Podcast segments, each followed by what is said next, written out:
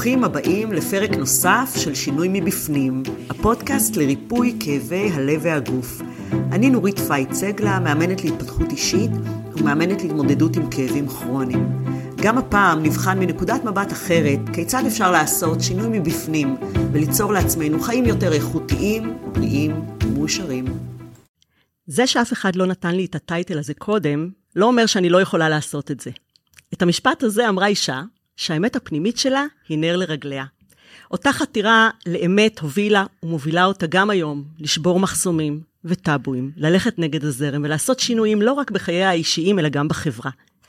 היום בתוכנית אני שמחה לארח את אפרת פניגסון, מומחית לשיווק גלובלי ומיתוג אישי, ובשנים האחרונות אפילו עונה להגדרה עיתונאית עצמאית. בעלת טור בעיתון בראשית, שני פודקאסטים ו-70 אלף עוקבים בארץ ובחו"ל.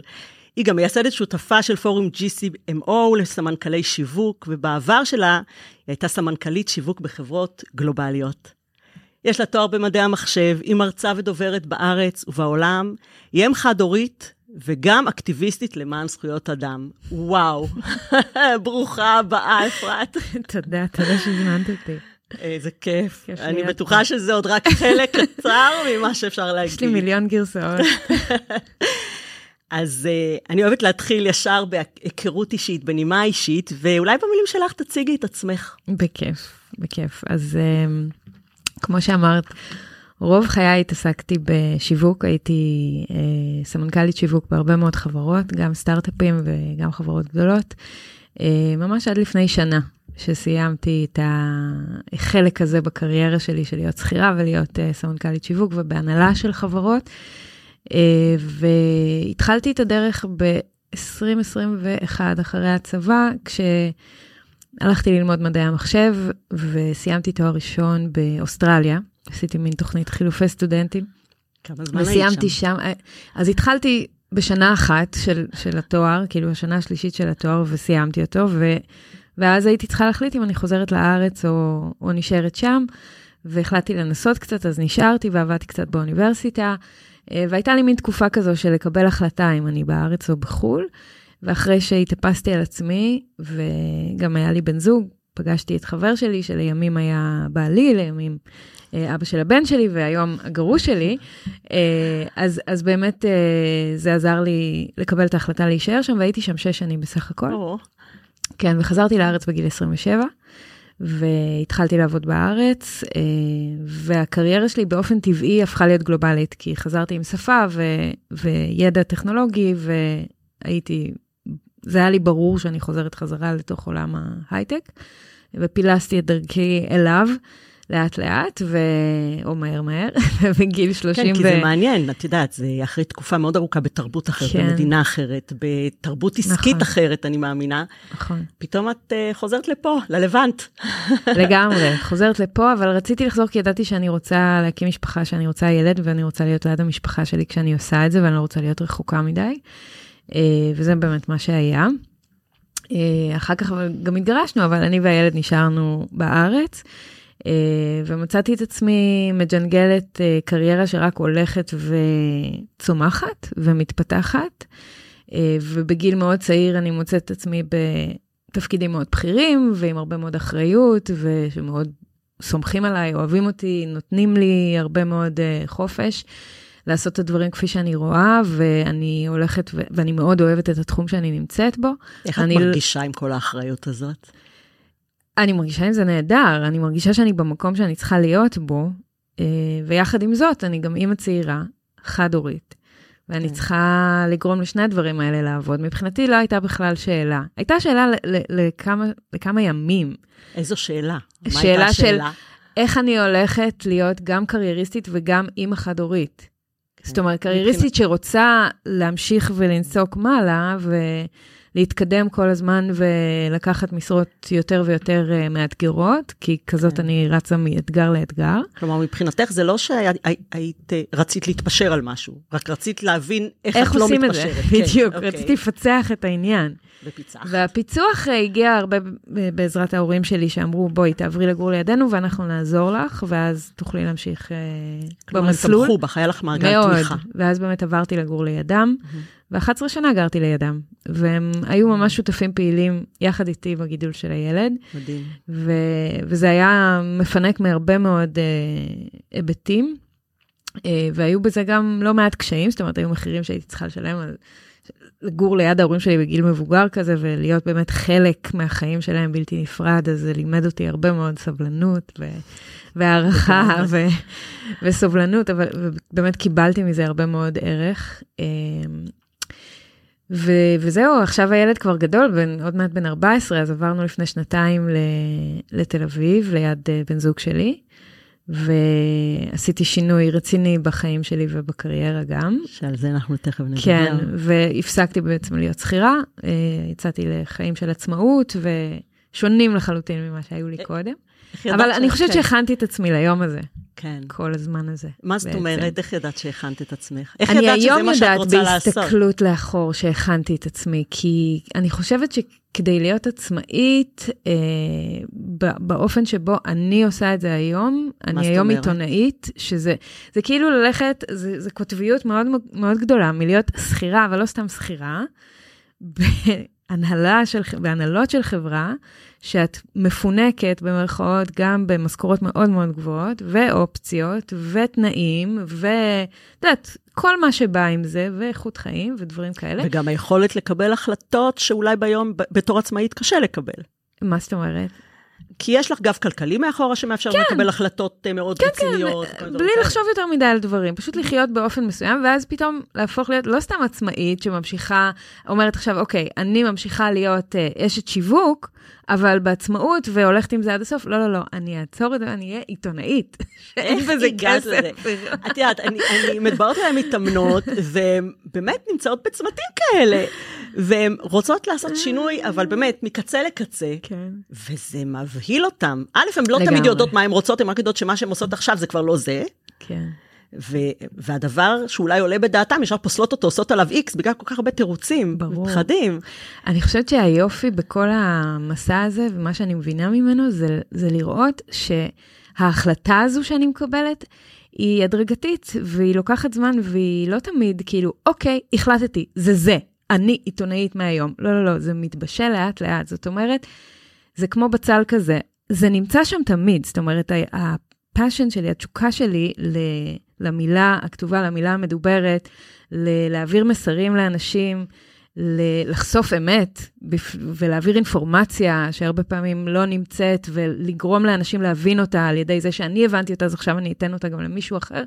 זו תשוקה שיש לי באופן טבעי, ומצאתי את עצמי עוסקת בזה יותר ויותר בשלוש שנים האחרונות. מעבר לעבודה שלי, עדיין עבדתי כשכירה והייתי סמנכ"לית שיווק וכל זה, כבר התחלתי כן. לעשות את הדברים האלה לצד הקריירה. בואי תסבירי רגע מה זה עיתונאית עצמאית, שאנשים יבינו.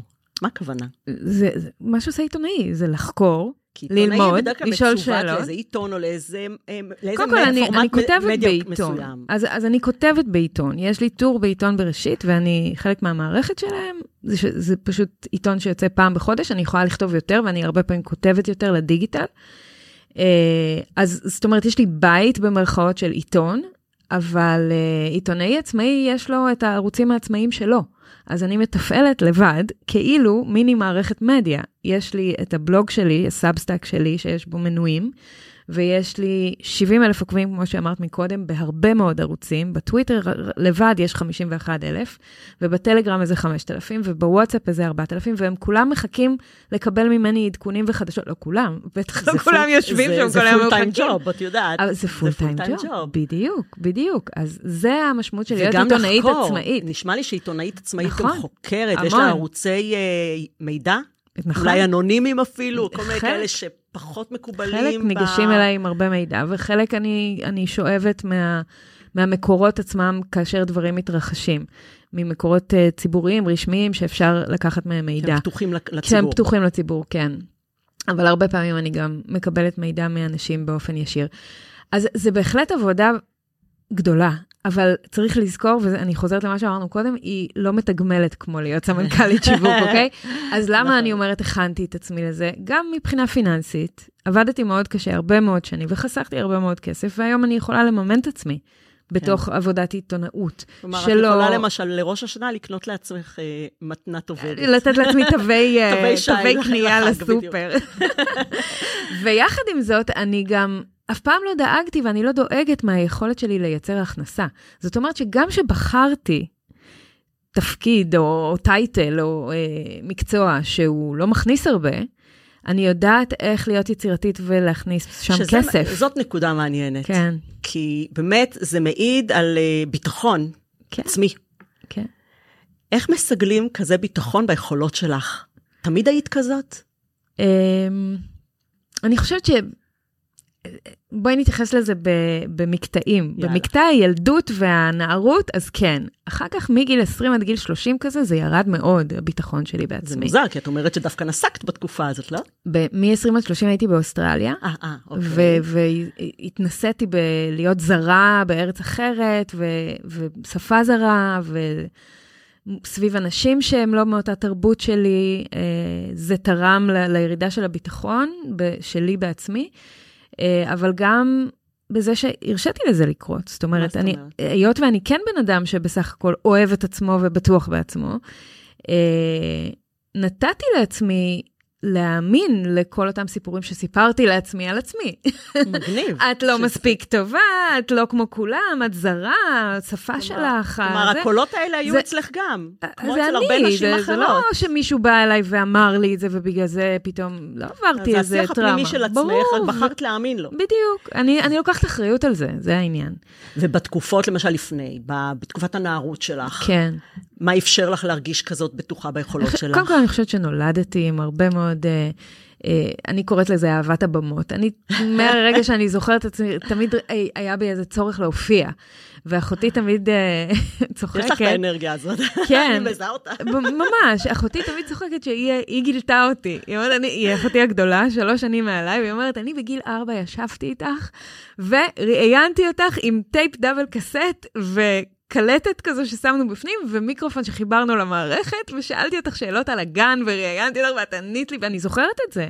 היא ממש ראיינה אותי. הרעיון הראשון שלך, ועפתי אפרת. על זה, היא אומרת לי, זה היה הפודקאסט הראשון שלך, את מבינה? מטורף, מטורף. את צריכה. למצוא את זה. וואו, יש מצב, אמא שלי שמרה את כל הקלטות. אבל אני באמת זוכרת את זה, ותמיד היה לי את הצורך אה, לעמוד על במה ולהביע, בין אם זה היה ריקוד, רקדתי עד גיל 20, אה, בלט, מחול מודרני, וזה נורא אהבתי לרקוד, לשיר, להופיע. אני חושבת שלא היה טקס אחד בבית ספר שלא השתתפתי בו, כאילו תמיד את- הייתי את כזה בעצם- בפרונט. אז את בעצם אומרת שאנשים, ש...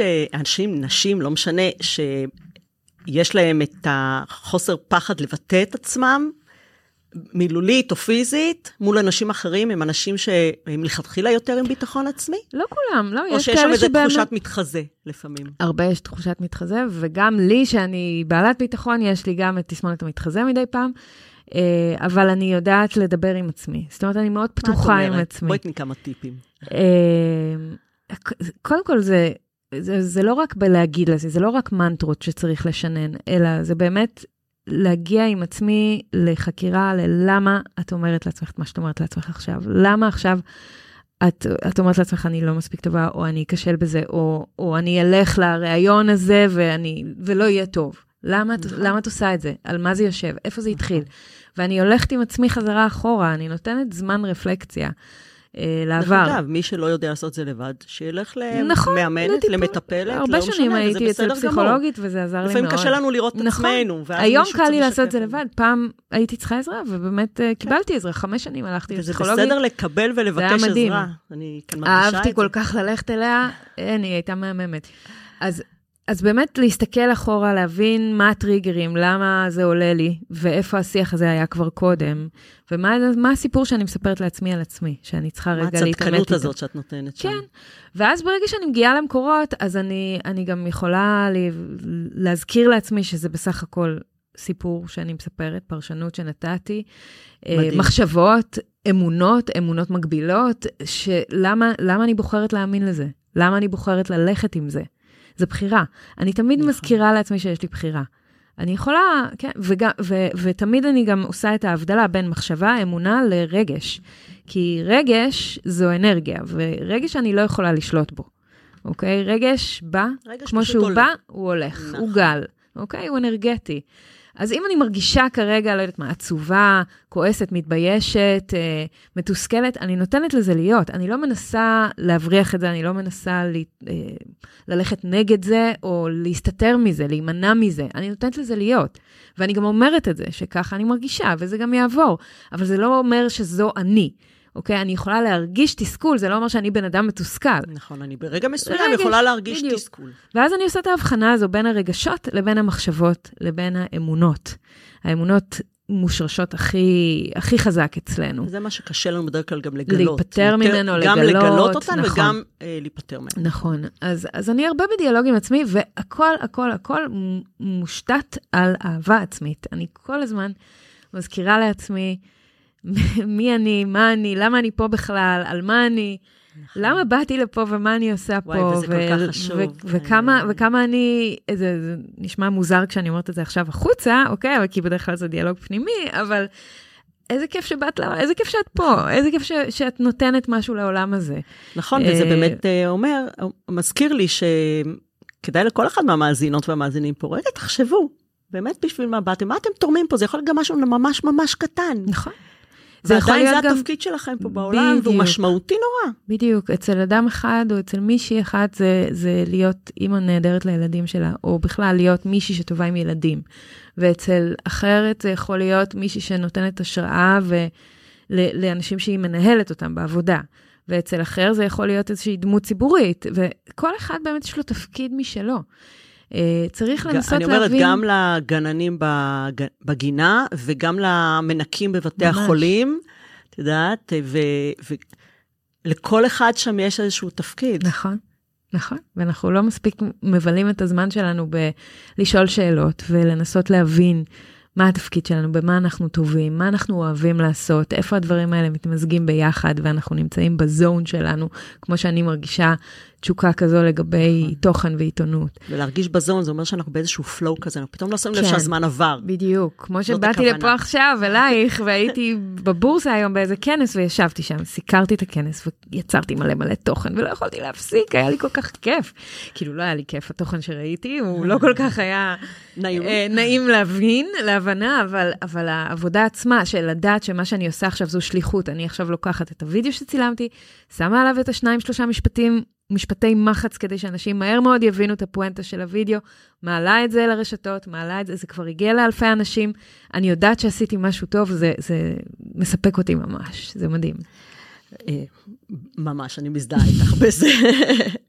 אז בעצם זה מה שהתאפשר לך בזכות השינוי הזה, הנועז שאת עשית, התאפשר לך להיות בשליחות שלך. כן, בדיוק. אני חושבת שבאמת ידעתי שיום אחד זה הולך לקרות ואני הולכת להפסיק להיות שכירה ולצאת לדרך עצמאית ולעשות את הדברים שאני ממש רוצה לעשות אותם, ולהבין איך אני הולכת לעשות מהם כסף גם.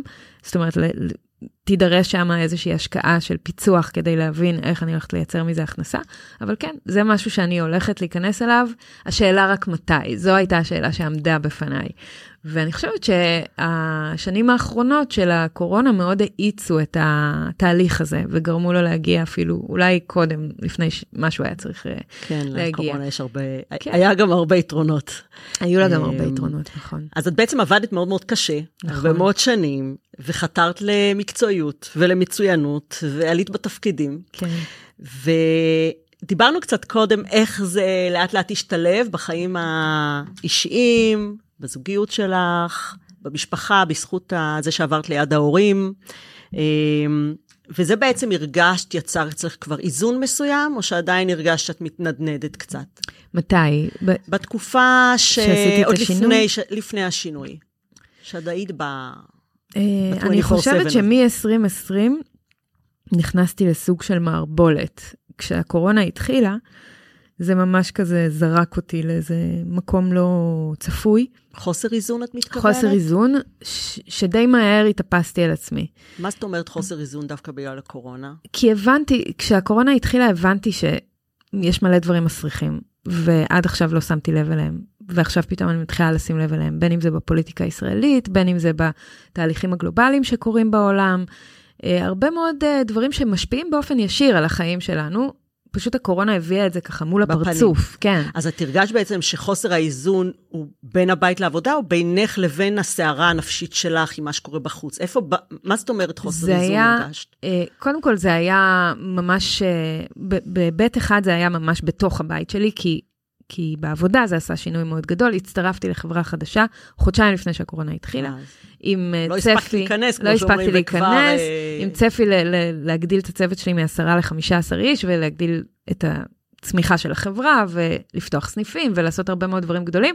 וחודשיים אחרי אומרים לי, אוקיי, את צריכה לפטר חצי מהאנשים, ואת צריכה לקצץ תקציבים, והם עוד לא מכירים אותי בכלל, ועוד לא הצלחנו לייצר יחסי אמון בחודשיים האלה. זאת אומרת, התחלנו, אבל זה היה ממש בהתחלה. אז זה היה אתגר מאוד גדול מקצועית, אה, שיכלתי לו, זאת אומרת, תפסתי את עצמי בידיים ו- ו- ולגמרי ביססתי שם את היחסים עם הצוות ועשיתי את העבודה שהייתי נדרשת לעשות, וגם צמחתי ו- והחברה מאוד אהבה אותי ומהר מאוד יש- יצאתי מזה. אבל, אני שומעת אבל, אבל, כן. נכון, אבל בהיבט החיצוני נקרא לזה של החיים עצמם, של להיות אזרחית במדינת ישראל, של uh, להיות uh, אזרחית uh, שומרת חוק שיש לה זכויות ופתאום הזכויות שלה נשללות ממנה, או לפחות נפגעות, uh, של uh, לחוש פתאום זרה בבית שלי, בבית, הכוונה במדינה שלי, בעיר שלי, לחוש זרה, כשאני הולכת ברחוב בין אנשים והם או מפחדים ממני, או uh, קוראים לי בשמות, או... Uh, לא יודעת מה, פתאום שלטים סביבי ש, שאומרים לי לא להיכנס למקומות, ופתאום uh, אני והבן שלי צריכים להרגיש uh, שונים, אחרים. אז כל, על כל, אז אז, כל אז זה בעצם הדבר הזה יצר מאוד ערער אצלי ערער את החיים. תחושת היציבות, את כן, אומרת. לגמרי. לגמרי, ולא הייתי מוכנה לתת לזה, לה, זאת אומרת, להתעלם מזה, וגם לא הייתי מוכנה ליישר קו עם כל מה שביקשו ממני ליישר קו איתו, אז כדי להיות כמו מתאזנים? כולם. כן, אז, אז איך מתאזנים בכל זאת בתוך אה, אז, סערה? אז כי מוצאים זה יכול את להיות ה... בכל מקום ובכל אוקיי. סיבה, זה לאו דווקא הקורונה, נכון. אנשים מגיעים למצב של ברור. סערה נפשית, ברור. שמוציאה אותם מאיזון. נכון, ואז השאלה? השאלה היא לשאול, מה האמת שלך? מה הסנטר שלך? עם מה את מרגישה שאת עושה את הדבר הנכון, ובאותנטיות, ומתוך מוסריות וערכיות ואנושיות, איפה את מרגישה הכי קרובה לעצמך? וברגע שמצאתי את המקום הזה, הלכתי איתו עד הסוף. זה בגלל שאת אדם עם ביטחון עצמי. למה? כלומר, לא יודע. זה- מה יקרה נניח לאישה שהיא מאוד אה, יודעת כבר מה, מה האמת שלה, אבל היא עוד קצת מפחדת לחשוף אה, אותה. אוקיי, אני מבינה. הפחד, זה, זה באמת הפחד. העניין. אה, הייתי הפחד צריכה- להראות את זה. הייתי צריכה להתגבר על הרבה מאוד פחדים כדי לעשות את מה שאני אומרת לך, כדי ליישר קו עם עצמי באופן מלא וללכת עם האמת שלי עד הסוף. הייתי צריכה לה- להתגבר על הפחד של מה יגידו עליי, ועל הפחד של דחייה, ועל הפחד של כישלון במקום העבודה, ב- עם חברויות. הייתי צריכה להתגבר על כן. המון פחדים. ובחרתי באופן מודע לקחת את המחירים האלה איתי. זאת אומרת, לצאת למסע הזה ולהגיד כן. על החיים ועל המוות. שזה מה שהולך לקרות. יקרה. איזה מחירים משלמים על שינוי כלשהו. הרבה מאוד. מהחברים שהיו לי כזה, כבר לא כן. חברים שלי היום, הייתי צריכה באמת לנתק הרבה מאוד uh, קשרים חברתיים שהיו לי, והיו לי המון מעגלים חברתיים. עם חלק מהאנשים אני עדיין במין קשר של, כזה של שלום שלום, לא של כן. כן. כעס, אין שם כעס, פשוט לא חברים שלי יותר. כן. ולמצוא חברים חדשים, שבואי, אני בגיל 42 לא דמיינתי לעצמי שאני כזה צריכה להתחיל לעבוד, ב, לעבוד במרכאות, בלמצוא חברים חדשים. ואת יודעת, במיוחד שהיו לי כל כך הרבה חברים. ממש אה, עברת מהפכה. ממש. זה מהפכה. כן, גם ב, בעבודה, במקום העבודה שלי, הייתי הבן אדם היחידי בחברה שהלך בדרך אחת, וכולם הולכים בדרך אחרת, ואני גם יושבת בהנהלה, ואני היחידה שמתנהגת כמו שאני מתנהגת. אומנם אני לא מדברת על זה כל הזמן, וזה לא היה נוכח בכל כן. רגע, אבל אבל זה היה זה ידוע. היה ידוע לכולם, וזה היה לא כל כך נעים. וגם לא להיכנע ללחץ החברתי ולשאלות המציקות והחודרניות כן. והפרטניות לחיים שלי. ו- וזה באמת, אה, את, את נותנת פה דוגמה אחת, אבל אנשים חווים דברים דומים בכל מיני נכון. נכון. סיטואציות בחיים. נכון. שמפחדים מה יגידו עליהם, ומפחדים מתחייה, ומפחדים נכון. מעונש קולקטיבי מסוים אה, מהחברה סביבם, ו- נכון, ו- ומה יקרה לה מבחינת פרנסה אם הם יגידו את האמת, וכל מיני דברים. נכון. ואני אמרתי, fuck it, אני הולכת להיות חלק ממיעוט, אה, ולקחת את, ה, את מה שיבוא עם זה, בגלל שאני מאמינה שאם אני לא אעשה את זה, אני לא אוכל לחיות עם עצמי. יהיה לי קשה מדי להרגיש בן אדם שלם וטוב, כן. ואימא טובה, ו- ואזרחית טובה, ובן אדם טוב, וחברה, וכל מה שהולך יחד עם זה. וכן, זה דרש ממני לעלות כמה רמות באופן שבו אני מתבטאת, באופן שבו אני אומרת את האמת לאנשים. וזה ממש מוביל אותי גם לשאלה הבאה. וזה לא היה קל. אני בטוחה. זה לא היה קל. איך, אבל... איך, אמ, נגיד ככה, איזו חשיבות את נותנת ו... ו... וליכולת הזאת שלך להגיד לא, להגיד את האמת שלך, לשים גבולות לאנשים, כי באיזשהו מקום ניסו לחדור איזה גבול שאת הצבת כן, לעצמך. כן. איך אומרים לא לאנשים? איזה גבול, איך בוחרים איזה גבול, איפה עובר הגבול? בואי אני אספר לך סיפור מאוד מאוד מעניין שהיה לי לא מזמן, לפני חודשיים בערך. הייתי בחוף הים, הבן שלי היה באוסטרליה, אצל אבא שלו, אז uh, אני הייתי לבד, הרבה מאוד זמן. אז הייתי הולכת לים, לבד. אז הלכתי לים יום אחד, ואני שוכבת בים, והיה לי מאוד מאוד כיף, והטלפון שלי היה ככה מונח לידי. וברגע שקמתי ללכת והתחלתי לקפל את המגבת, פתאום אני קולטת איזה תנועה מוזרה בצד שמאל של העין שלי, ואני קולטת איזה משהו, משהו, הטלפון שלי נעלם, כאילו מישהו משך לי את הטלפון. תוך כדי זה שאת שמה לב. ואני ליד עץ, כן? ליד עץ דקל כזה על, על, בחוף גורדון. אז אני עושה שני צעדים, וזה ממש מטר ממני, אני עושה צעד שמאלה ואני מסתכלת מאחורי העץ ואני רואה בחור יושב על הקרקע, על החול, עם הטלפון שלי ביד שלו, הוא כאילו גנב לי את הטלפון, אוקיי? לידי, ליד האף שלי. אני מסתכלת עליו, ואני במין מבט כזה של, what the fuck are you doing, אוקיי? אני מסתכלת עליו במין מבט כזה, הוא מסתכל עליי, הוא יושב, אני עומדת, כן? אני עם אש בעיניים, אש בעיניים, לא הייתי צריכה להגיד הרבה. אני אומרת לו, מה? אז הוא אומר לי, זה שלך? הוא פחד. הוא קלט שאני לא פריירית. אז הוא אומר לי, זה שלך? אמרתי לו, כן, זה שלי. וחטפתי לו את זה מהיד, והוא המשיך לשבת שם איזה רגע, בזמן שאני כאילו כמעט הולכת לתת לו בעיטה עם הברך לפרצוף שלו, כי זה היה באותו גובה. והוא הבין שכדאי לו ללכת, הוא פשוט קם והלך, עלה על האופניים החשמליות שלו ונסע משם. אישה אחרת הייתה מפחדת שישלפו עליה סכין או משהו, כן, את יודעת. כן, אני אמרתי לו לא. עכשיו, זה, אז זה ההתחלה של הסיפור. למה? כי כשזה, כשזה הסתיים והוא הלך ונשארתי עם הטלפון ביד, פתאום, את מכירה את זה ש, שפתאום רגש עולה, וה, והרגש הזה מוכר לך קצת כמו ריח, שפתאום יש ריח של תבשיל של אימא, ואת נזכרת באוכל, בתבשיל של סבתא. וואי, סבתא שלי הייתה עושה את זה, וזה מזכיר לי. זה היה טריגר למשהו, מה שקרה. זה היה טריגר, וההרגשה שהייתה לי בגוף באותו רגע, הזכירה לי פעם אחרת שאמרתי לא. ואני יושבת רגע עם עצמי עוד על החול בים, ואני מנסה להיזכר מה זה, ואז אני נזכרת בלא ההוא שאמרתי קודם, חמש שנים קודם. זה לקח אותי אחורה. עכשיו תראי איזה, איזה אה, סגירת מעגל, איזה השלמה של טראומה שהייתי צריכה שיעברו חמש שנים בשביל שאני אעשה אותה. עוד לא סיפרת וכבר יש לי צמרמורות. הנה, הנה, אז אני עכשיו הולכת לספר לך. אז חמש שנים קודם, אני יושבת בבית קפה, לא, סליחה, במסעדה, עם uh, משקיע. ב, עבדתי אז בסטארט-אפ בסצנת ההייטק. אה, משקיע הון סיכון, מאוד מאוד מוכר, כולם מכירים אותו, היו עליו גם המון כתבות uh, בעיתון, אני גם יכולה להגיד את השם שלו, אני כבר לא, לא, כבר לא מפחדת ולא מתביישת, לא, לא, זה, זה שלי לחלוטין. Mm-hmm. שהגיע לחברה שעבדתי בה, זה רובוטיקס, uh, כדי לבדוק אם הוא הולך להשקיע בחברה.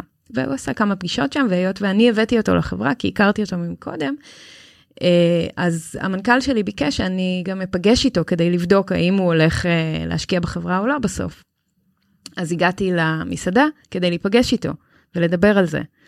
והוא ידע, כמובן, שזו מטרת הפגישה. וישבנו ב-CNSN בהרצליה, אה, שם על הבר, חמש אחר הצהריים, המקום מפוצץ, יש מלא אנשים. זאת אומרת, אני לא לבד, ואני מרגישה לחלוטין בטוחה. אה, ומפה לשם, אחרי חמש, עשר דקות של שיחה, כשהוא התחיל לשאול אותי שאלות על חבר שלי, על בן זוג שלי, ו... נכנס למקומות לא רלוונטיים. ממש פרטי ואישי, ו... וניסה לתת לי עצות אה, לאיך להיות עם חבר שלי ודברים כאלה, שזה היה בכלל מוזר. פתאום הוא שולח יד ומתחיל ללטף אותי בגב. ויש שם מלא אנשים במסעדה, ואני אומרת לעצמי, what the fuck, מה הוא עושה? מה זה הדבר הזה? אז כזה זזתי ברמז של תפסיק, והוא... אה, אני חושבת שהוא הבין, אז הוא קצת הפסיק, ואחרי עוד איזה דקה או שתיים, אמרתי לו, טוב, אני יוצאת החוצה רגע לעשן סיגריה. לא עישנתי, אבל אמרתי, יאללה, אני, אני צריכה למצוא איזה, איזשהו uh, הוק, uh, רגע להתרחק מהדבר הזה. אז יצאתי החוצה, ביקשתי ממישהו סיגריה, אמרתי פנים שאני, אוקיי, הדלקתי, יאללה, בסדר. ואז הוא בא החוצה גם, התיישב לידי, אז אמרתי, אוקיי, גם זה לא עובד. אמרתי, אני, אני הולכת רגע לשירותים. Uh, כשישבנו בחוץ, אז הוא שלח עוד פעם יד uh, כזה על הברך שלי. עוד פעם, ויש שם מלא אנשים. אז הלכתי לשירותים, חזרתי אחר כך לבר, הוא היה שם, ואז המצאתי איזה תירוץ. אגב, אחרי שתי דקות כבר הבנתי מה התשובה שלו לגבי ההשקעה, ככה שהיה לי את האינפורמציה, זאת אומרת, סיימנו את הפגישה מבחינתי. אמ, והייתי פשוט חייבת לעוף משם, כי הבנתי שהבן אדם הזה לא, לא סבבה. אז אמרתי לו, יש לי בייביסיטר לבן שלי ואני צריכה ללכת. אז הוא אומר לי, אני אלווה אותך לאוטו. אמרתי לו, אוקיי. הולכים, עוד פעם, המקום, אור יום, יש מלא אנשים, אני חונה בחנייה ממש ליד המסעדה. אה, אז הוא הולך איתי לחניון, אה, ואז בחניון הוא ממש אה, כופה את עצמו עליי, ו... ומנשק אותי, ומכניס את הלשון שלו לפה שלי. קשה לי מאוד, זה, זה היה מאוד מאוד לא נעים, מאוד. והיות, עכשיו, את תשאלי אותי איך היה לי את הכוח לעשות את זה, אני לא יודעת, אבל באותו רגע שזה קרה, לקחתי את הידיים שלי ופשוט דחפתי אותו ממש ממש חזק. והוא נדחף אחורה, מאוד חזק. ואמרתי לו, ממש לא. אז הוא מסתכל עליי ואומר לי, מה אכפת לך? לא יאומן. אז אמרתי לו, אכפת לי ולא, וזה היה אותו לא שאמרתי לטמבל הזה שגנב לי את הטלפון, ונכנסתי לאוטו שלי וברחתי משם. וחצי שנה אחר כך באו לראיין אותי מעובדה, והם עשו כתבת תחקיר עליו. אה, הדבר הזה הוא, הוא, זה לא האם זה קרה כן או לא, והאם היא אומרת האמת כן או לא, מכיוון שרב בעצמו הדליף רשימה של, לא הדליף, הוא נתן רשימה של 15 נשים, שהוא הטריד אותם כנראה, לחברת חקירות פרטית שהוא לקח, והחברת חקירות שהייתה אמורה לעקוב אחרי כל הנשים האלה, אה, כנראה היה להם מצפון, אז הם פנו לעובדה ונתנו להם את הרשימה של הנשים, וככה הם הגיעו אליי. זאת אומרת, אין פה... הוא אפילו עשה רשימה, הבחור. כן, הוא עשה רשימה, כן. והוא עקב אחרי כל האנשים האלה, כי הוא פחד שהן כן. יסגירו אותו וכל מיני דברים כאלה. אבל תראי, זה מעניין, זה קודם כל תודה ששיתפת אותנו בשיתוף ה... פעם ראשונה שאני משתפת את זה באופן פומבי. וואו, אז uh, כל הכבוד, באמת, אני מודה לך על האומץ, אבל זה מעניין, בגלל שבשני ה... המקרים, אה, מה שהביא אותך, לי מרגיש, להגיד את הלא בכזאת אה, אש, בכזאת נחישות, זה שמישהו אה, אה, חדר את הגבולות שלך. ש... בדיוק. בדיוק. לחדור את הגבולות שלך, ופה עד כאן זה הקו האדום שלך. בדיוק. אם כאן. היית אדם, נגיד, מאוד מרצה, הגבול היה זז, או שלא היה גבול בכלל, היה מטושטש. כן. כן. ופעם הייתי בן אדם מאוד מאוד מרצה, במיוחד להורים שלי שהיה לי חשוב, כי אני ילדה טובה כזו, ותמיד הייתי מאוד טובה בלימודים, ותמיד הייתי מצטיינת, ותמיד uh, ראשונה בכל מה שאני עושה, זה כזה בא עם הריצוי באופן טבעי. והייתי צריכה עם השנים באמת uh, ללמוד את עצמי כדי להבין שהריצוי הזה הוא לא מנגנון שעושה לי טוב, והוא לא חלק ממה שבונה אותי, אלא להפך. כלומר, למרות שהיית בתקופה, הייתה תקופה שהיית ילדה נורא עם ביטחון ועל הבמות, עדיין וזה, היה בי אלמנט שמאוד רצה לרצות. כלומר, איכשהו כן. זה הלך ביחד משום מה. ילדת סנדוויץ' שמאוד היה חשוב לה. שההורים שלה יהיו מבסוטים, ושבבית ספר אני אהיה הכי טובה, ושבכל מה שאני עושה אני אהיה הכי טובה. היה ה drive שלך. עכשיו, יש לי drive להצלחה באופן טבעי, וזה אחלה, אני אוהבת את זה לאללה, אבל יש איזה קו דק בין לרצות להצליח לבין לרצות מישהו. מה הקו? מה, מה זאת אומרת? איך את, איזה קו את צריכה להבין מתי את כבר לא בהלימה עם עצמך. מתי את עושה את זה כי באמת את רוצה להצליח וזה כיף לך, ומתי את עושה את זה בשביל מישהו אחר, או בשביל משהו אחר, או מפחד ממשהו אחר. אוקיי? מה, מה מניע אותי? למה אני עושה את זה? את צריכה לדבר עם עצמך, את צריכה להיות מחוברת לעצמך. כן. ו- וגם לכבד את עצמי ולאהוב את עצמי מספיק כדי לדעת להגיד, עד כאן. זה כבר שלי, וזה אני לא מרשה, וזה לא יעבוד, וזה לא נעים לי, וזה לא טוב לי, ואני יודעת מה טוב בשבילי, ואני סומכת על עצמי, ואני אוהבת את עצמי, ואני מכירה את הגוף שלי או את עצמי מספיק טוב כדי לדעת מה הגבולות שלי. ו- והרבה אנשים, נשים בעיקר, לא לא שוהות במקום הזה, לא מנסות לברר עד איפה זה מספיק לי, עד איפה, וזה בא לידי ביטוי בכל מקום. זה בא לידי ביטוי במיטה עם בני הזוג שלנו, זה בא לידי ביטוי, זאת אומרת באינטימיות, זה בא לידי ביטוי בעבודה שלנו, כשמבקשים מאיתנו לעשות דברים שלפעמים חוצים את הגבולות. זה בא לידי ביטוי באיך שאנשים מדברים אלינו ואנחנו נותנים להם לדבר נכון. אלינו באופן מסוים. זה בא לידי ביטוי כשאומרים לנו, אתה חייב לעשות את זה כי כולם עושים את זה, או כי ככה אמרו, או כי אם לא תעשה אז יהיה לזה, לא יודעת מה, איזה סנקציה מסוימת, ואני נכנעת כי אני לא רוצה לספוג את המחיר. זאת אומרת, יש כל כך הרבה מקומות בחיים, נכון. שהפחד הזה מלא ליישר קו, מלא להיות בסדר, מלא לעשות את מה שאומרים לי, זה, הוא, הוא פשוט לוקח את המסלול של החיים שלנו למקום שלא אנחנו בוחרים אותו, אלא מישהו אחר מסביל אותו עבורנו. וחסר שם החיבור פנימה אלינו. יש לי פרק שלם בפודקאסט רק על uh, איך להציב גבולות ולמה חשוב לדעת להגיד לא, ועדיין יש עוד כל כך הרבה מה ללמוד על זה. כן. אז זהו, אז, אז הגבול הזה באמת, אני רק סוגרת את הסיפור שסיפרתי לך. אה, אני, אני באיזשהו מקום הייתי אסירת תודה לבחור שרצה לגנוב לי את הטלפון, כי בזכותו יכלתי להשלים את מה שהיה לי עם uh, אדם. אה, כלומר, חמש שנים בעצם לא ידעת שלא סגרת את הדבר הזה. ידעתי שזה לא סגור עד הסוף, ידעתי. זאת אומרת, ידעתי שעשיתי עבודה מאוד מאוד גדולה כדי להשלים חלק ניכר, מה, זאת אומרת, כבר לא, הייתי יכולה לדבר על זה כבר עם אנשים בחופשיות, אבל נגיד ככה, בפומבי, לא, לא יכלתי עדיין לדבר על זה, והנה עכשיו אני עושה את זה. ידעתי שעוד יש שם איזה עשרה אחוז אחרונים, עשרים אחוז אחרונים של להשלים את הפרשה כדי שהיא תהיה סגורה לחלוטין. בעצם היית צריכה עוד איזה פעם כדי להוכיח לעצמך שאת מסוגלת לחזור על זה, שזה לא היה כן, חד פעמי. כן, שהלא הזה זה, זה איזשהו כלי שאני הצלחתי להגיע אליו בחיים שלי, הצלחתי לדעת איך אומרים לא. זה, זה כלי חשוב. נכון, ובאמת אה, הצורך הזה להגיד לא, הוא בא לידי ביטוי באמת, כמו שאמרת, בכל כך הרבה מקומות, ואני תוהה אם uh, את uh, גילית שאת נאלצת לשים גבולות uh, עוד לפני הקורונה. בכל מיני מקומות בחיים שלך, בעבודות הקודמות, כן. אני לא מדברת דווקא על הטרדה מינית כן, כן, או בטח, משהו כזה, ברור. מבחינה מקצועית. בטח. מה למשל? זה, ברור, זה תמיד היה מופיע. קודם כל, אני בן אדם שהוא עם הרבה ויזיביליות החוצה, אז הרבה אנשים מכירים אותי, ועוקבים אחריי, ולומדים ממני, גם אם זה בעולמות השיווק או המיתוג האישי, ולכן הם גם, אני גם מאוד נגישה, זאת אומרת, אני נחמדה, אני עונה, אני דברים כאלה, אז פונים אליי המון ושואלים אותי המון שאלות, או מבקשים ממני המון בקשות. וזה תמיד היה ככה, גם לפני הקורונה וזה. והייתי צריכה להתחיל לסגל לעצמי הרגלים של לדעת איך להגיד לאנשים, סורי, לא יכולה, או לא מתאים, והייתי צריכה ממש להתאמן על זה, אז זה התחיל בזה שממש כתבתי את התשובה שאני אכתוב לאנשים כשהם מבקשים ממני משהו שאני לא יכולה לתת להם, או רוצים להיפגש ואני לא יכולה להיפגש, או אין לי זמן. ניסחת את זה ניסחתי גם. ניסחתי בכתב, ממש. ו- ואז כשהיו פונים אליי הייתי מתאמנת, אבל תמיד הייתי, זה גם אחד הכישורים שלי בתור אשת שיווק, להיות מאוד קשובה לצד השני ולהיות אמפתית.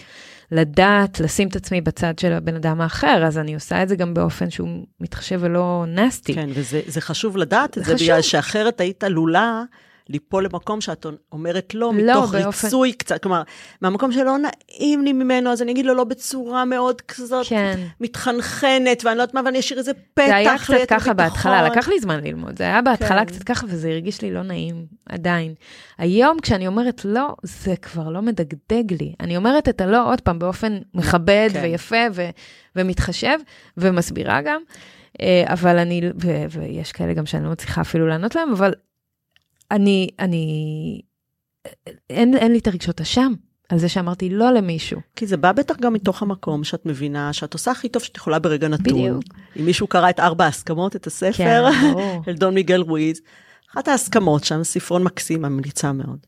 אני עושה את הכי טוב שאני יכולה ברגע נתון. נכון. זה, זה הקפסיטי שלי, אני לא מסוגלת בדיוק. לעשות יותר. בדיוק. אין לי יותר אנרגיה לזה, אין לי משאבים פנימיים, יש לי רק 24 שעות ביממה. לגמרי, וזו הסיבה גם שקראתי לפודקאסט שלי Your Voice, בגלל שאחד הדברים שאני, בתוך השליחות שלי, שאני מנסה לגרום לאנשים להבין או, או לעשות, זה להיות הכל, אתה הכל. עכשיו, כולם פונים אליי ומבקשים ממני דברים, כי זה נורא קל, כי אני כבר עושה. אז אני מחזירה את זה חזרה אליהם, אני אומרת להם, אחלה יוזמה הצעת פה, או אחלה רעיון, או אחלה דבר, אתה תהיה המוביל של הדבר הזה. תיקח וגרמתי אחריות. כבר למלא אנשים לעשות את זה. כלומר, הם לוקחים את את. ההשראה, והם אני הם לקחו מסובבת אחריות. את המראה, ואז הם כן. לוקחים את האחריות ומתחילים להריץ את היוזמה בעצמם. הם הרבה פעמים מפחדים, הם צריכים שמישהו יגיד להם, כן, כן, זה רעיון טוב, תרוץ עם זה, ואני אתמוך בך אם צריך. אז כי הם אני עושה את זה. מפחדים קצת אולי מכישלון. ברור, והם גם לא רגילים להיות אלה שיוזמים, אבל הגענו לשלב שוואלה, הגיע הזמן לקחת אה, ריבונות ועצמאות. זה כן. הכי כיף, כשאנשים מתחילים לעשות ואני רואה שהם עושים, בזכות זה שאני אמרתי להם או נתתי להם בעיטה בתחת, זה הכי מהמם. כי אז ה- האימפקט הוא אקספוננציאלי. נכון. כי זה לא רק אני עושה את מה שאני יכולה וזהו, אני הצלחתי לגרום לאנשים אחרים לעשות גם, משפט. לגמרי. והם פחדו אולי מכישלון, איך את עם פחד מכישלון? ספרי לי. אה, לא כל כך אה, קיים. זאת אומרת, לא, אני אדייק. אני תמיד רואה את הכישלון בצמתי דרכים, אבל אני לא נותנת לפחד הזה לעצור אותי. זאת אומרת, הוא מגיע, אני אומרת לו, היי, מה העניינים? מכירה אותך, כן, אבל אתה לא תעצור אותי גם הפעם. וזה ככה מאז שאני זוכרת עצמי בערך מגיל 20, שהייתי צריכה לקבל החלטות מאוד קשות על אוסטרליה, על חבר שלי, על איפה לגור, על זה, אחר כך להתחתן, איפה להיות, כל מיני דברים כאלה. המון פחדים היו בדרך, וזה אף פעם לא עצר אותי, אפילו הגירושין. להתגרש, להישאר חד-הורית, עם כן, ילד לא בן קל. שנה. נכון. ילד בן שנה וקריירה. איך אני עושה את זה? הפחד אף פעם לא עצר אותי, פשוט ה- הייתי מתמירה את הפחד למקום של, אוקיי, יש לך פה עוד אתגר. כי אני בן אדם של אתגרים ופתרונות וניצחונות, זה הקטע שלי. אז הפחד הזה הופך להיות האתגר החדש. הבנתי. הדבר שמפחיד מעניין. אותי, הופך להיות הדבר שאותו אני כביכול צריכה לנצח. כן. אוקיי, אבל לנ... עוד פעם, הלנצח הזה זה לא כזה בכל מחיר, זה לא מתאבד, זה לא כן. שאני פתאום קשה עם עצמי, ואם לא ניצחתי אז נגמרו לי החיים. לא, לא, לא. הכל בפרופורציות. אני גם עם המון חמלה לעצמי, שאם אני נכשלת בדברים, אז זה בסדר וזה חלק מהתהליך, והשאלה היא מה למדתי מזה, ולא... בדיוק. כן, ולא אם מה עם נכשלתי או פחד הצלחתי. מהצלחה? זה לא מפחיד אותי בכלל, אני אוהבת לה- להצליח. את יודעת שאנשים שלי- מתבלבלים בזה הרבה פעמים. כן. פחד לכישלון לפחד מהצלחה. לגמרי. הדרייב שלי הוא להצליח. אה, אני כן נרתעת לפעמים כשאני קולטת את גודל ההצלחה שיכולה להיות מפרויקטים מסוימים שאני לוקחת, וזה טיפה מרתיע, כי אני אומרת, זה, זה מתחבר לי עם, ה, עם תסמונת המתחזה, של מי את שבאמת תצליחי לעשות דבר כך גדול ולהשפיע כל כך הרבה, וזה it's big stuff that you're doing כזה. אבל אה, גם לזה אני לא נותנת לעצור אותי. אני, אני חושבת שפחד הוא אחלה תמרור, אנחנו צריכים לשים לב אליו, אבל אנחנו לא יכולים לתת לפחד לשלוט בנו. אם אנחנו נותנים, תדר של פחד זה תדר משתק, וזה תדר נכון. שמביא למחלות.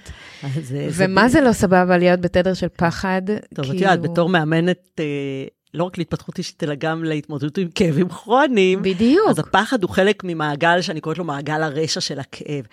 אה, הרבה פעמים מגיע כאב, אבל הכאב עצמו מעלה פחד. מהמם. הפחד עצמו מעלה, אה, מגדיל את העוצמה של הכאב אחר כך. כלומר, זה מין יחסי גומלין זה, כאלה? זה מעגל שלא נגמר, את מקבלת כאב, את פוחדת מהכאב פתאום, את, אה, את לא יודעת מה יהיה, הרבה פחדים זדוני. עולים לך, ממש כן. מעגל סגור כזה. המוח מפרש את הפחד שלך כאיזושהי סכנה נוראית, כן, כי כשאנחנו מפחדים זה בדרך כלל כי, כן. כי אנחנו באיזושהי סכנה. אז הוא מפעיל בתמורה לזה, כדי במרכאות להזהיר אותנו מהסכנה, הוא יפעיל את אחד המנגנונים, ואת מנגנון הכאב במקרה הזה. כן. הוא יגביר את הכאב במקום להוריד אותו. וואו. אז אנחנו מפחדות מהכאב, או מפחדים מהכאב, אנחנו חושבים שהפחד הזה יועיל לנו באיזשהו אופן, הוא יגרום לנו להימנע מפעולות מסוימות שאולי יפריעו, יורידו את הכאב, אבל קורה בדיוק ההפך. ואנשים לא מבינים את זה, שזה בעצם מעגל שהולך וגדל וגדל, עם ספירלה כזאת. כן. וכמו שאת אומרת, בדרך כלל הפתרון או הדרך להיכנס ולגדוע את המעגל הזה, זה להתמודד עם הפחדים. בדיוק. להראות ש, שאין פה מה לפחד, להכניס לפרופורציות, לתת נכון. תשובות נכונות לפחדים האלה. נכון. וגם כשהפחד הוא גדול, ויש דברים גדולים שעומדים על שני צידי המאזניים, אמ, אני תמיד מגיעה למקום שאני שואלת את עצמי, אם לא תלכי all in בחיים האלה, אז א', זה יהיה משעמם, יהיו לך חיים. משעממים, זאת אומרת, הם כל הזמן ימשיכו כזה באותו קצב, באותו, בבינוניות באותה כזאת. רמה, כן, זה יהיה כזה נחמד, נוח, נעים, אני לא נעים. nice to have. אני כזה. לא נעים, אני חיה על הבמות, כאילו, אני טורפת את החיים. אז אנרגיה של נעים, נחמד, נוח, היא לא אנרגיה של תשוקה, של לטרוף, של לקחת את זה עד הסוף. של ללכת, של לקחת סיכון, של להתפתח, אבל בעוצמות, במכפילים. אז מה תגידי לאישה או לגבר שהם נמצאים באזור הנוח הזה, אבל יש להם איזשהו חלום להיות בתשוקה? מה תציעי להם? שלא נמאס לכם? לא נמאס? באמת, כמה אפשר שיהיה נוח? נוח. אז אוקיי, אז עוד מעט תמותו, כי כולנו נמות. מה לעשות, זאת האמת. אוטוטו קורה לכולם, אתם כן. יודעים, במוקדם או במאוחר. אה, תמותו, ותשאלו את עצמכם, האם עשיתי את כל מה שרציתי לעשות בגלגול הזה? כמו שאני אומרת, בין, את יודעת, על המצבה יש תאריך הלידה ותאריך המוות. תשאלו את עצמכם ברווח הזה, במקף, כן. מה קרה במקף. כן, וגם, מה השארתם לילדים שלכם? האם השארתם להם משהו נוח, או שאתם רוצים לבנות בשבילם דברים גדולים, או שאתם רוצים לשמש להם דוגמה ענקית. לא רק דוגמה חביבה שהם יכולים לראות גם ב- ביוטיוב, אתם רוצים לשמש להם משהו השראתי מאוד. אתם רוצים שהם יסתכלו עליכם ויבינו שבן אדם יכול להיות ככה. הוא יכול לקחת סיכונים, הוא יכול לנסות דברים, הוא יכול להיכשל, הוא יכול ללמוד מזה, הוא יכול לקום, הוא יכול לנסות שוב פעם. כן. ו- ואתם יכולים להיות שם ולתווך להם את כל הדברים האלה. אז, אז גם הילדים זה, זה מניע בדבר הזה. כן, גם להשאיר איזשהו חותם באמת פה. שהייתם פה, כמו שאומרים. בדיוק, ואם אנחנו לוקחות את זה שנייה למימד הרוחני יותר, אז אני מאוד מאמינה שהחיים הם בית ספר, ובאנו לפה ללמוד, והכל שיעורים, שיעור אחרי שיעור אחרי שיעור, וכל פעם שהשלמנו שיעור והצלחנו בו, זאת אומרת, אה, עשינו, כמו שעשיתי עכשיו את ההשלמה עם, ה, עם הטראומות שהיו לי, אה, שקשורות ללהגיד לא. אמ, אני עולה לשלב הבא במשחק, זה כמו סולמות וחבלים. לא בגלל שאני צריכה להיות טובה יותר, או לקבל איזה פרס בסוף או איזה מדליה, זה לא, זה לא הנקודה, זה בגלל שזה הופך להיות יותר מעניין. נכון. השלמתי את הדבר הזה, אוקיי, התקדמתי למשהו יותר מאתגר. עכשיו, אני, זה, הנה, איזושהי הבחנה שרציתי, עכשיו אני נזכרת שרציתי ש, שאני אגיד אותה, וזה הזמן הנכון. אני מסתכלת על הגוף שלנו ועל החוויה. אני, אני חושבת שאנחנו נשמה בתוך גוף פיזי, אוקיי? אז, אז אם אנחנו נשמה בתוך גוף פיזי ואנחנו חיים איזושהי חוויה, שאפשר לומר גם ש... אני חושבת שרובה היא אשליה, ואנחנו חיים, משחקים פה איזשהו משחק אה, מטריקסי כזה. אז בתוך החוויה הזאת, הגוף שלנו משמש בתור כלי או מיכל כלשהו. אם אנחנו מסתכלים על הגוף בתור מיכל, באנגלית זו מילה הרבה יותר מתאימה שקוראים לזה וסל, זה כמו כלי תחבורה, אוקיי? וסל זה איזשהו כלי שיכול לשמש אותנו, להניע אותנו ממקום למקום. אז אם הגוף שלי הוא הווסל שלי, הוא הכלי שלי, אני חייבת, אם אני רגע מקבילה את זה, וסליחה, מי שזה פוגע בו, מקבילה את זה רגע לעולם התחבורה, ואומרת, אוקיי, זה כמו רכב, ואני צריכה לדאוג שיהיה לו את השמן ואת, ה, ואת החלקים הנכונים, ולעשות לו טיפולים, ולדאוג שהוא עובד כמו שצריך, ולנקות אותו מדי פעם, כדי שהוא יוכל להמשיך לנסוע. אז באותו אופן אני מצפה מעצמי להתנהג לגוף שלי. לוודא שמעבר לתחזוקה של התזונה והאוכל והשינה והנפש וטיפולי הנפש שאני עושה לעצמי, אני גם מסתכלת על הווסל הזה בתור כלי קיבול. יש לו יכולת מסוימת לשאת אה, את כל ה... בוא נ... כל ה shit שלנו, את כל ה stuff שלנו, את כל המחשבות והאמונות והקשקושים והדיאלוגים וה, והסיפורים, שחלקם, כמו שאמרת, הופכים לכאב והופך לטראומות, ואנחנו נושאים המון בתוך ה vessel הזה, וככל שנשכיל להשלים יותר שיעורים, להשלים יותר טראומות מהעבר, ברגע שאנחנו משלימים אותם, מה קורה? זה לא שהן נעלמות, אנחנו עדיין זוכרים את מה שהיה, אבל זה כמו לקחת אה, אה, דף נייר, ובמקום לעשות לו כבצ'ות שיישאר ממנו כדור גדול, לקפל אותו באופן מסודר כמו אוריגמי כזה, ולעשות ממנו קובייה קטנה ולהניח אותה בצד, ועכשיו יש הרבה יותר מקום. כן. אוקיי? להבדיל פח זבל עם מלא מלא קוביות של, אה, לא קוביות, אה, עיגולים של נייר כאלה מקופצ'צ'ים, שאז אין, אין מקום כבר בפח, כי, כי יש בו מלא דברים. אבל אם היינו מקפלים יפה יפה את כל הניירות ושמים אותם אחד מעל השני בתוך הפח, היה שם המון מקום. למידת השיעור, ואז המקום הזה זה מאפשר הזה לנו... בעצם. הקיפול, זה ההשלמה.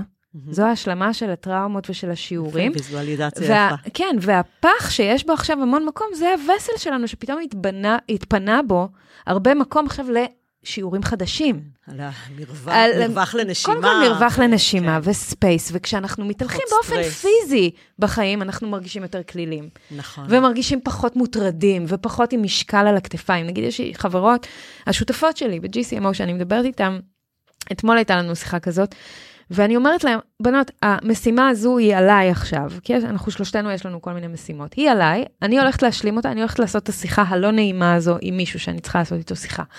אז הן אומרות לי, וואו, אחת מהן אומרת לי, כמה אומץ יש לך? אמרתי לה, תקשיבי, זה לא אומץ. תביני, אני אגואיסטית. אני לא רוצה את המשקל של הדבר הזה עכשיו עליי פתוח. כי יש איזו שיחה לא נעימה שאני צריכה לעשות, וכל עוד הדבר הזה פתוח, זה, זה בסל, זה ממלא את הסל כמו כן. כדור כזה גדול של נייר. ברגע שאני אלך ואתעמת עם זה, ואהיה מספיק אה, אמיצה כדי ללכת לעשות את השיחה הזאת, להגיד את הדברים באופן, עוד פעם, מכבד ויפה, כמו שצריך להגיד אותם. לסגור, להשלים, לקפל את הנייר הזה ולשים אותו בצד, זה מאחוריי. פחות כבד לי על הכתפיים, אני יכולה להמשיך הלאה. נקודה מדהימה. אוקיי, okay, נקודת אז... מבט מדהימה, שאני חושבת יכולה באמת לעשות שינוי פה לאנשים. כן. אם הם רגע יסתכלו על זה מהכיוון הזה. אז זהו, אז במימד הבאמת היותר רוחני, בואו נשכיל שנייה להסתכל על השלמות הטראומה בחיים שלנו, אה, כפתח, כ, כמתנה שאנחנו נותנים לעצמנו בשביל לפתוח את הספייס ל, לחוויות חדשות ולשיעורים חדשים, יותר מתוחכמים, כן. יותר קשים, יותר טובים בשבילנו, כי זה ייקח אותנו למקום הבא כן. הטוב בחיים. לא לפחד לא uh, לפחד. לטפל בטראומות. לא, כי דברים אם... מדהימים נפתחים נכון, אחר כך. נכון, נכון. הייתה לי מתאמנת לא מזמן שנתתי לה איזה תרגיל הביתה, אני אוהבת לתת תרגילים לבית. Mm-hmm. אמ, כי היא אקטיבית, מתאמנת זה אקטיבית, לא מאומנת, את יודעת, היא אקטיבית. והיא יוצרת איתי קשר, אומרת, אני חוששת אה, לעשות את התרגיל. שאלתי אותה למה, והיא אומרת לי, כי אני מפחדת שהוא יעלה לי כל מיני זיכרונות לא טובים מהעבר, כן. ואני אדרדר אחורה. כן, והיא צודקת, זה יעלה לה. ואמרתי לה, אבל זאת בדיוק המטרה. נכון. אבל אנחנו מסתכלות בתרגיל הזה מנקודת מבט אחרת, אנחנו מסתכלות מנקודת מבט מקדמת, אנחנו באות ללמוד מה, ממה שעשית בעבר. בדיוק. איך התמודדת בעבר עם מצבים מסוימים. אנחנו לא הולכות לנבור ולסבול ולהתבוסס במה לא. שאת תספרי, אלא אנחנו הולכות להסתכל עליה מנקודת מבט לגמרי שונה. ופתאום זה, זה עשה לה וואו כזה. ו... והיא, איך אומרים, אמרה, יאללה, אני הולכת לעשות את זה, אני מקבלת מדהים. את זה. מדהים, כי את, מה, את, מה את בעצם נתת לה? את נתת לה אפשרות בחירה. את, את אמרת לה, את כן הולכת להסתכל אחורה על הדברים האלה ש, שהם נראים לך קשים ואולי אפילו מפחידים עכשיו, אבל ברגע שתשהי שם רגע, תהיה לך שוב את הבחירה לאיך את רוצה להיות. כי לגמרי. אז היית באופן מסוים, ועכשיו את יכולה לבחור בפעם הבאה ששיעור כזה ידפוק, ידפוק לך על הדלת, והוא ידפוק, כי ככה קרמה עובדת. עד כן. שלא השלמנו את השיעור, הוא יגיע נכון. שוב ושוב ושוב ושוב, עד שנלמד אותו. לגמרי. אז ברגע שתתני לעצמך לשהות שמה, ולהסתכל על מה שהיה, ולהביא חמלה פנימה, ולאהוב את עצמך, ולא לכעוס על עצמך, ולא לפחד מזה, אלא לנסות ללמוד מזה משהו, את בעצם תתני לעצמך את המתנה של ההשלמה הזאת בשביל פתיחה של השיעור הבא שאת הולכת לפתוח לעצמך. לגמרי. והבחירה הזאת היא, היא נותנת לאנשים מלא כוח. לגמרי. את נתת לה המון כוח, כי היא הבינה שזה אצלה. זה לא, נכון, זה לא רק נכון, מפחיד נכון. ורק רע ורק זה. נכון. להשלים טראומות זה לא דבר כזה, נכון שזה לא תמיד כיף, אבל אני חושבת שאחד הדברים שמאפיינים אותנו, בני האדם, או, או humans האנושיים, זה שהצמיחה הכי גדולה שלנו מתרחשת דרך סבל, או דרך... לצערנו, דרך כן. כאב, כן. נכון. הרבה פעמים כשאנחנו חווים כאב, או מסתכלים לפחד בעיניים, או נמצאים במקומות הקשים, רק מתוך המקומות הנמוכים והקשים האלה אנחנו מצליחים נכון. להתרומם. גם עם כאב פיזי, הרבה פעמים בהתחלה קשה לאנשים עם כאב כרוני, לשאול את עצמם את השאלה מה הכאב בא ללמד אותי. וואו. בהתחלה, בהתחלה זה בלתי אפשרי, הם צריכים לעבור איזושהי כברת דרך כדי להצליח בכלל לשאול את עצמם את השאלה הזאת, ואז כשהם מעיזים לשאול. ומעיזים לחשוב באמת לעומק, להסתכל פנימה, ולחשוב, רגע, למ, מה הוא בא להגיד לי הכאב הזה? כן. רק אז באמת את רואה את הקפיצה הקוונטית שהם עושים. אני מורידה את הכובע בפני כל מי שעושה דבר כזה, זה כן. נראה לי, וואו, אתגר עצום. לפני סיום, לפני סיום, איפה וואו, את מוצאת? וואו, כבר הגענו כן, לסיום, כן, לא ורץ לי, זה טס לי. זה ממש כיף לנו ביחד. אבל את מתארת עבודה מאוד אינטנסיבית, חיים מאוד אינטנסיביים, הכל כן. מבחירה כן. ובאושר ובתשוקה שאת עושה את הכל, אבל עדיין, איפה את uh, מוצאת את כיסא השלווה שלך, איך את נרגעת, מאיפה את uh, שואבת אנרגיה. כן. Uh, אז היום זה שונה ממה שזה היה פעם, כיסא השלווה שלי. פעם, אני, אני חושבת שפעם לא ידעתי להיות לבד יותר מדי, והייתי צריכה להקיף את עצמי באנשים כדי להרגיש טוב, מוגנת, אהובה. היום אני גם יכולה להיות לבד, הרבה לבד עם עצמי. אה, לבד. במוח נקי, הכוונה בלי עבודה, בלי זה, כלומר, כן, זה אני הולכת לטייל לבד, לדוגמה. אה, נסעתי בדצמבר לתאילנד לשלושה שבועות לבד. ועכשיו הייתי... בצרפת, ב... נכון? הייתי בצרפת שבוע okay. לבד. שכרתי רכב וטיילתי לבד עם, עם עצמי, היה לי מאוד כיף איתי. היינו, היינו בסדר ביחד. כן, כמו שאומרים, היית מתחתנת עם עצמך. היה לנו ממש כיף ביחד, כן, חווינו חוויות והיה נהדר. ולפני כן הייתי בסיני עם חברה, כאילו באתי לבקר שם חברה, אבל הייתי הרבה לבד גם. ונסעתי לאילת לבד, וכאילו... אז היכולת להיות לבד זה... זה אחד המקומות אחד שנותנים המקומות. לי שקט ושלווה, ואיזושהי אינטימיות עם עצמי. אז זה מאוד מרגיע את זה הדברים. זה גם מטעין אותך באנרגיה מתחדשת, כמו שאומרים. לגמרי, זה עושה לי שקט. הבית שלי הוא מבחינתי אי של שפיות. אמנם אני גרה בתל אביב, שהיא מאוד סואנת ודחוסה עבורי, ואני מרגישה שהיא רק הולכת ומידרדרת ברמת ומדרדר, האנרגיה שלה, כן, ממש. אני איתך בזה. אבל יש לי בית עם חצר קטנה, ואני עובדת בגינה, ומשקה אותה, ושותלת... גם קצת uh, עבודת ידיים מרגיעה כן, אותך. כן, באדמה ממש, כן. והולכת יחפה על האדמה, ומנסה כן. uh, לעשות את זה כל יום, להתקרקע על האדמה כשאני יחפה, כי זה ממש... מחזיר חזרה את האנרגיות אה, אל, אל גאיה ובחזרה אליי. אז זה, זה יכול להיות בים, וזה יכול להיות אצלי בחצר, וזה יכול להיות בפארק. אה, אני, אה, העיניים של הבן זוג שלי, של החבר שלי, נותנות לי הרבה שקט, אז אני יכולה להסתכל פנימה על העיניים שלו, ולא משנה, גם כשהוא הוא, הוא מאוד אוהב להשתתות, אז, אז לפעמים הוא לא רציני, וקשה מאוד כאילו לתפוס אותו ברגעים רציניים. גם כשאני, נגיד, את יודעת, אנחנו אנשים, הרבה פעמים רוצות את החיבוק, רוצות את האהבה, רוצות את הרומנטיקה, והוא מה זה לא רומנטי, או מה זה לא רומנטי, ואני חולה עליו, אז אני, גם אם הוא לא כזה, אני יכולה למצוא את הרומנטיות בלהיות איתו, גם כשהוא משתתף, אני יכולה כן. פשוט לעצור אותו. ולא יודעת מה, ללטף לו את השיער, ו... או אפילו כשהוא נרדם, פשוט להסתכל עליו מלא זמן, וכאילו הוא נותן לי הרבה מאוד כוח. הוא היה גם אחד הדברים שמאוד מאוד עזרו לי להתגבר על השיח הלא מעצים בעליל שהיה לי על הגוף שלי, עם עצמי. בעצם זה שהוא הסתכל עליי באופן מאוד מאוד מעצים, ובאיזשהו שלב הוא כבר התעצבן עליי כשהוא שמע עליי, הוא שמע אותי אומרת משהו כמו איזה שמנה אני, או אה, הבטן שלי, או דברים כאלה, הוא אמר לי, זה פעם אה, אחרונה שאני שומע, שומע אותך מדברת ככה על הגוף היפה שלך. אני התרגשתי לראות שמישהו יכול לאהוב אותי כל כך ו- ו- ולחשוב וואו. דברים כאלה עליי ועל הגוף שלי, שזה אמר לי, את תפוקה לגמרי, כאילו, אם בן אדם אחר יכול לחשוב את זה עלייך, איך את לא יכולה לחשוב את זה על עצמך? כן, זה ממש סוגר ו- לנו את המעגל, ממש. מתחילת התוכנית, עם הדרך שאת מדברת לעצמך. נכון. שזה ממש, תראי איך זה סגר לנו לגמרי. איזה מעגל. לגמרי. אני חושבת שנתת פה המון טיפים היום למאזינות, למאזינים, לכל אחד שיכול לקחת... אה, אני מקווה, כן. כן, וואו, אנחנו צריכות לסיים. יאללה, בואי נסיים, תודה באמת, רבה אה, לך. כן, אני באמת רוצה להודות לך. באת, ישר אני, שאלתי ישר אמרת כן, אני כבר נכון, אומרת כאן לכולם. נכון. אה, אז אני זכיתי להיות מאלה שאמרת להם כן. לגמרי. ובאמת שיתפת אותנו בפתיחות, ברגעים קשים פחות וקשים יותר בחיים שלך, נכון. זה באמת לא ברור לי מאליו. Mm-hmm. ואני uh, באמת מאמינה, אני באמת מאמינה שמה שסיפרת פה ייתן אומץ לאנשים לצאת ממקומות תקועים, מפחדים, להתגבר, לחשוב, להסתכל פנימה קצת, לא לפחד לשים מראה מול העיניים, כי זה יכול להעלות אותנו רק קדימה, לא אחורה. לגמרי. ובמידה ותרצו ליצור קשר עם אפרת, אז uh, אני אשאל אותה אם היא תרצה, היא תשים uh, פרטי קשר מתחת לתיאור לא, של הפרק. לא, אני אתן לך לינק שיש בו את כל הלינקים בעיה, השונים אז... שלי, ואפשר למצוא אותי בכל מקום. אז הנה, כבר אתם יודעים שיהיה לינק, ליצור לינק קשר אחד. עם אפרת, אם כן. תרצו, בתיאור של הפרק. הפרק הזה הוקלט באולפני ספריית בית אריאלה בתל אביב. אם היה לכם מעניין ואהבתם את הפרק, אל תשכחו להירשם לפודקאסט ולהתעדכן על פרקים חדשים שעולים, וכמובן תדרגו את הפודקאסט וככה תעזרו לתפוצה שלו ליותר אנשים.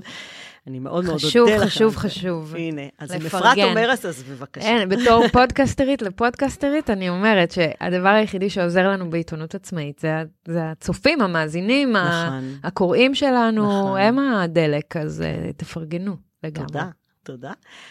זהו, אתם מוזמנים גם אה, כמובן להמשיך ולעקוב אחרי התכנים שלי, דרך הלינקים הנוספים שמצורפים בתיאור של הפרק, ותודה שהאזנתם, ונשתמע בפרק הבא, ביי ביי.